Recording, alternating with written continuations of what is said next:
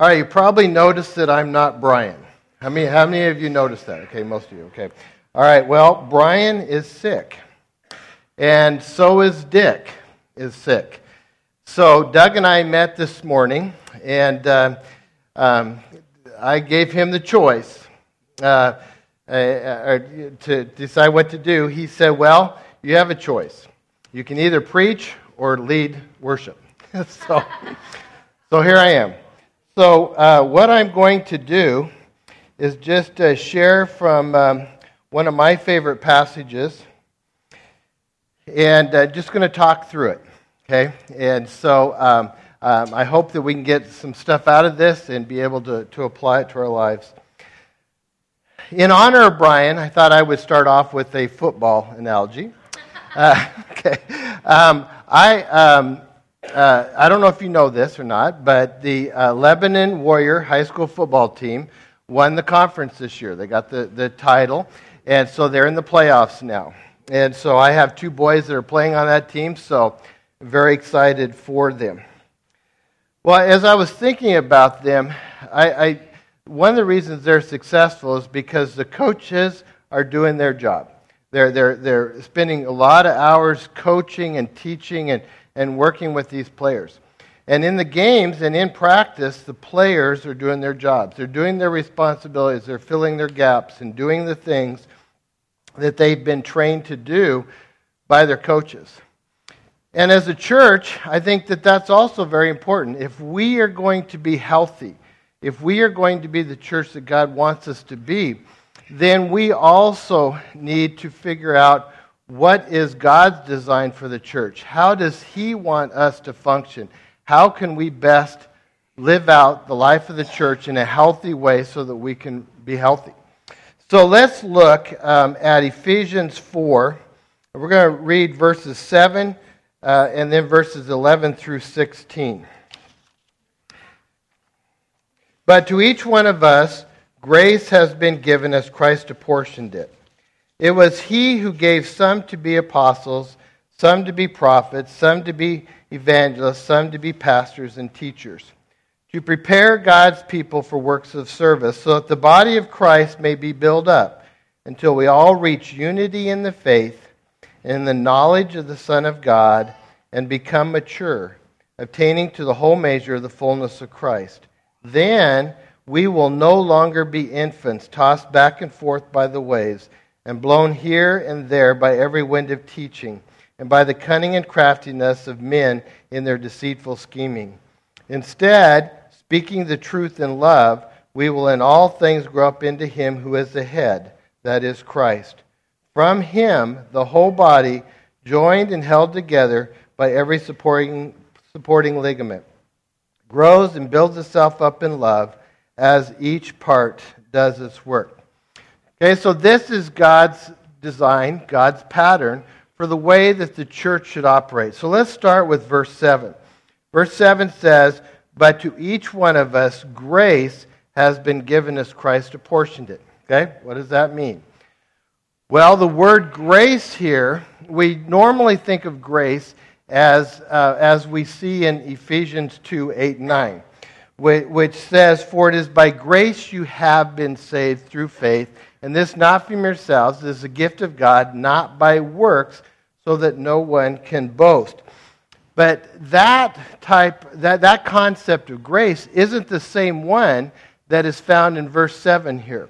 This word for grace, this concept, I should say, for grace, really has to do more with empowering, enabling, okay? Because his salvation isn't portioned out differently, is it? But his empowering to each of us is different. So, but to each one of us, grace has been given as Christ apportioned it. So the word grace here is empowering, enabling. Okay, so the Spirit is in us, and as such, we've been um, given an empowering and enabling in order to do something. Okay, so let's look more about what that is. Okay, um, if you go, well, wait, wait, wait, Ooh, way, way ahead. Ooh, sorry. Um, uh, let's look at 1 Peter 4.10. And it talks also about this empowering. 1 Peter 4:10. Each one should use whatever gift he has received to serve others, faithfully administering God's grace in its various forms. So here again, the word for grace is empowering. So, but each one should, uh, but each one should use whatever gift he has received to serve others, faithfully administering God's empowering in its various forms. See, that makes sense. Okay, it's not talking about salvation, but it's talking about the empowering that happens through the Holy Spirit. So this, um, uh, well, let's, let's look at Romans 12. Um, Romans 12, 4 through 6a. Okay, here's what it says. Just as each one of us has one body with many members, and these members do not all have the same function, so in Christ we, though we form, no, yeah. So in Christ we who are many form one body, and each member belongs to all the others. We have different gifts according to the grace given us. So, God says here, here's how the body is. It's like the human body. Okay, we have one body, but we have many parts to that body. Okay? And they all have different functions. So, in the body of Christ, we, though many, form one body, and each member has different functions, different gifts. Okay? And so that's what it's talking about here. So, the, the idea is that really our enabling, our empowering, our gift of grace here is really like snowflakes or fingerprints. They're all distinct. Each one of us are different. And that's good for the health of the body.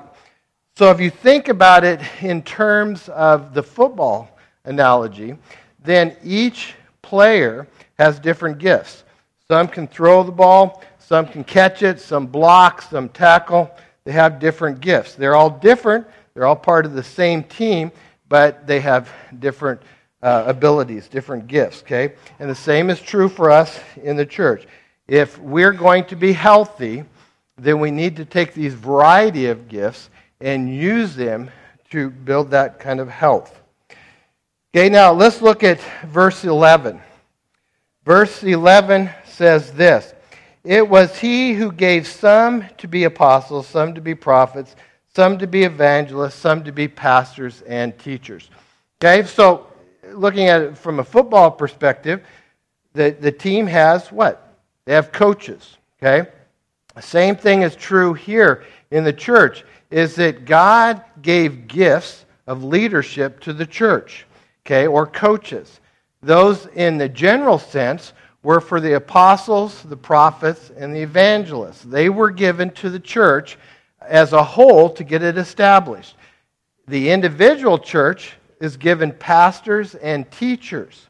Okay, so you could see them as coaches. Okay, they are here to prepare God's people for works of service. Okay, their responsibility is to make sure to take and look at the different talents and gifts and be able to help train and equip and help people in being able to carry out their specific ministries. Okay, so, um, you know, I, I coached for about 25 years in, in softball and baseball and in basketball. And it was hard. It's hard preparation as you try to figure out who's good at what, and how do I develop their skills? Well, the same thing is true in church. We need to figure out who has what gifts, who's good at what, and how can we make that work for the best uh, for the growth of the body, for the health of the body, for the, the strength of the body. Okay? Um, okay, now, verse 12. Verse 12 says this You prepare God's people for works of service so that the body of Christ may be built up. Okay, so here we see the next step in this progression as far as the church goes. Okay, um, God gave individuals gifts, and then He gave the church gifts in leadership, and now He expects the leaders then to prepare God's people for works of service. So here, we, um, the, the, the leaders aren't told to do the ministry. Who's supposed to do the ministry? Tiffany, you are, okay? Okay, right? We, our job is to prepare God's people for ministry, okay? And, and it's important that we see that the coaches don't go out and play the game. they train, they equip, they prepare their people to be able to play the game. And it's the same in the church. Turn to uh, 1 Peter 2 4, 5, and 9. 1 Peter 2 4, 5, and 9. It says this As you come to him, the living stone, rejected by men, but chosen by God and precious to him, you also, like living stones, are being built into a spiritual house to be a holy priesthood, offering spiritual sacrifices acceptable to God through Jesus Christ. But you are a chosen people, a royal priesthood, a holy nation, a people belonging to God, that you may uh, declare the praises of him who called you out of darkness into his wonderful light. Okay? So, who are the priests? Everybody. If you're a Christian, you're a priest. Okay? Um, and so here it talks about that the job of the priest, all of us, is to give spiritual sacrifices. Okay? We are to do acts of love in Christ's name. We're to do ministry. Okay? All of us. And so there's this picture that we, as a family of God, are a household of priests who are doing works of ministry, who are offering spiritual sacrifice as our way of praising and glorifying God. Okay? And so um, this is the pattern that he has set for us. Just like in a football team, if one player doesn't do their job, what happens? It hurts the team, right? And the same thing here. Because the way God has designed it, we need each other. The community needs us, okay? And so all of us need to figure out how can we best do our part in being able to serve him. If we do this, this is the results. Okay, look at verses 13 through 15. Until we all reach unity in the faith and in the knowledge of the uh, Son of God and become mature, obtaining to the whole measure of the fullness of Christ. Then we will no longer be infants tossed back and forth by the waves, blown here and there by every wind of teaching, and by the cunning and craftiness of men in their deceitful scheming. Instead, speaking the truth in love, we will in all things grow up into Him who is the head, that is Christ. So, if we are going to be a healthy body, we need to follow His pattern. If we do, here's the results that He promises for us that we will be built up, we will be healthy. Okay? And here's the ways. Number one, we will reach unity in the faith. Unity in the faith. So, what is the word faith here referring to? Okay, a lot of times we think of faith as in our beliefs, you know, in our belief. We believe in God. That's our faith. Here, though, it's talking more about teaching, about sound doctrine, about the basic truths of the gospel. Okay? So if we do our job, all of us, then the church is built up and we become united in our understanding of God's philosophy, His purpose, His teachings, what we're supposed to be doing, how we're supposed to live out our lives in a way that's pleasing to Him. A second result is that we will get to know Jesus more and more. If we do our job, then we will get to know Jesus more and more because we are serving him and we are serving each other, and it deepens our roots into him. It helps us in that relationship with Jesus Christ. And then the, the third thing here is spiritual maturity. The more that we all do our job, the more that we individually mature and we mature more as a body. We become healthier individually and as a body um, if we follow this pattern. And the fourth is then the Word of God. Uh, it, if the Word of God is really taught and we live it out and we work it out, then we will stand with sound doctrine. We will, um, our teaching will be correct. It'll be biblically centered. We won't be tossed back and forth by waves in the cunning and craftiness of men and their deceitful scheming. Other words, where do we hear a lot of false teaching? Radio, uh, the internet. The internet's the source of all truth, right? Okay, um, and and uh, the internet, the radio, the TV. Um, you know, maybe other people. We have to know what the truth is so that we can stand on it and not be blown back and forth. Okay? And there's a tendency to do that if we're listening to all these different theologies or philosophies or anything else. And so then it makes us uh, wishy washy. It makes us more, again, like infants rather than mature adults. And the last one is that we will speak the truth in love. So here it is talking about in our, in our ministry to each other, we will be able to encourage, hold accountable, um, admonish, teach, equip. Okay, we will be able to do that as we speak in love. We will be able to do that if we follow God's pattern in being able to do this. And so, to me, it's very important that we do it God's way. Then we will become healthy and be able to have a church that is represented like these things, which was, again, where's my note? Uh, it will be unified in the faith and the knowledge of the Son of God. We will become mature and we will be solid in our understanding of God's Word and His Scriptures. Okay? Now, wh- where does the power come from for us to be able to do that? Where's the power at? Okay, look at verse uh, 15 and 16. Instead, speaking the truth in love, we will in all things grow up into Him who is the head, that is Christ. From Him, the whole body, joined and held together by every supporting ligament, grows and builds itself up in love as each part does its work. Who's the owner of the team? Who's the owner of the church? Okay, God the Father, right? God the Son, okay, and, and the Holy Spirit. Okay, God is. God is the owner. Okay, it, it says that the Christ is the head. We are his body. Okay, and so as such, our power comes from him. Doesn't come from our own gifts or our own, you know, special talents or whatever. It comes from the empowering of God in our lives individually and as a church. Okay? It comes from us, from, from our relationship with Him and being, uh, like we've talked about for several weeks now, the importance of being rooted in Him. As we're rooted, then more and more we can carry out um, His ministry as He wants it to be. Okay? Um, all right, and then the last thing is we're only as healthy as the, to the degree that all of us do our part.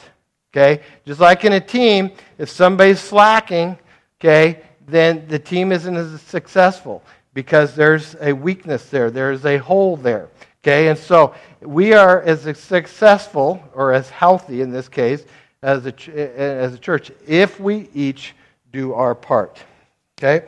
In summary, let me uh, share this, if I can find it.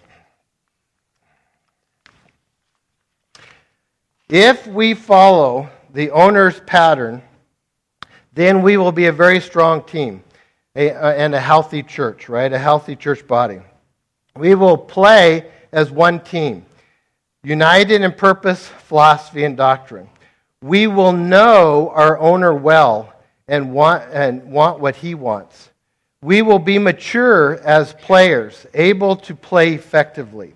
We will know the playbook well and be able to stick with it and not waver from it. We will be able to share the concepts of the playbook to recruit others and to help our teammates more effect- to be more effective. Now, hopefully, you're asking the question well, then, how do I find out what my part is? That's what you're asking, right? Right? Okay, not really. Okay, all right. Um, okay, I shouldn't have asked her. Okay, so, um, so we, uh, if we do all of this, then uh, the question really is, is in what is my part? Okay, obviously, uh, for me, I learned years ago that preaching wasn't my thing. Okay, I was not gifted in that. That was not something that I could spend the rest of my life doing at all. Okay, uh, my first sermon was awful. I mean, it was much worse than this. Awful. Okay, and so, um, and I realized that's not my giftedness. But where I did find that I had a giftedness or uh, an ability was in mentoring and discipling people one on one or in small groups. That's where I enjoy. That's where I get my, I get built up. I get, um, what's the word, encouraged. Um, you know, filled up. What? Inspired. Yeah, all that good stuff. Okay. Um, and, and but uh, and and with youth especially. Okay, Th- those are the things that I found early on. So I concentrated on those and left the preaching to other people. Fortunately. Okay. So um, what what about you guys? What, how do you do it? First, prayerfully look around at the different needs that you can find.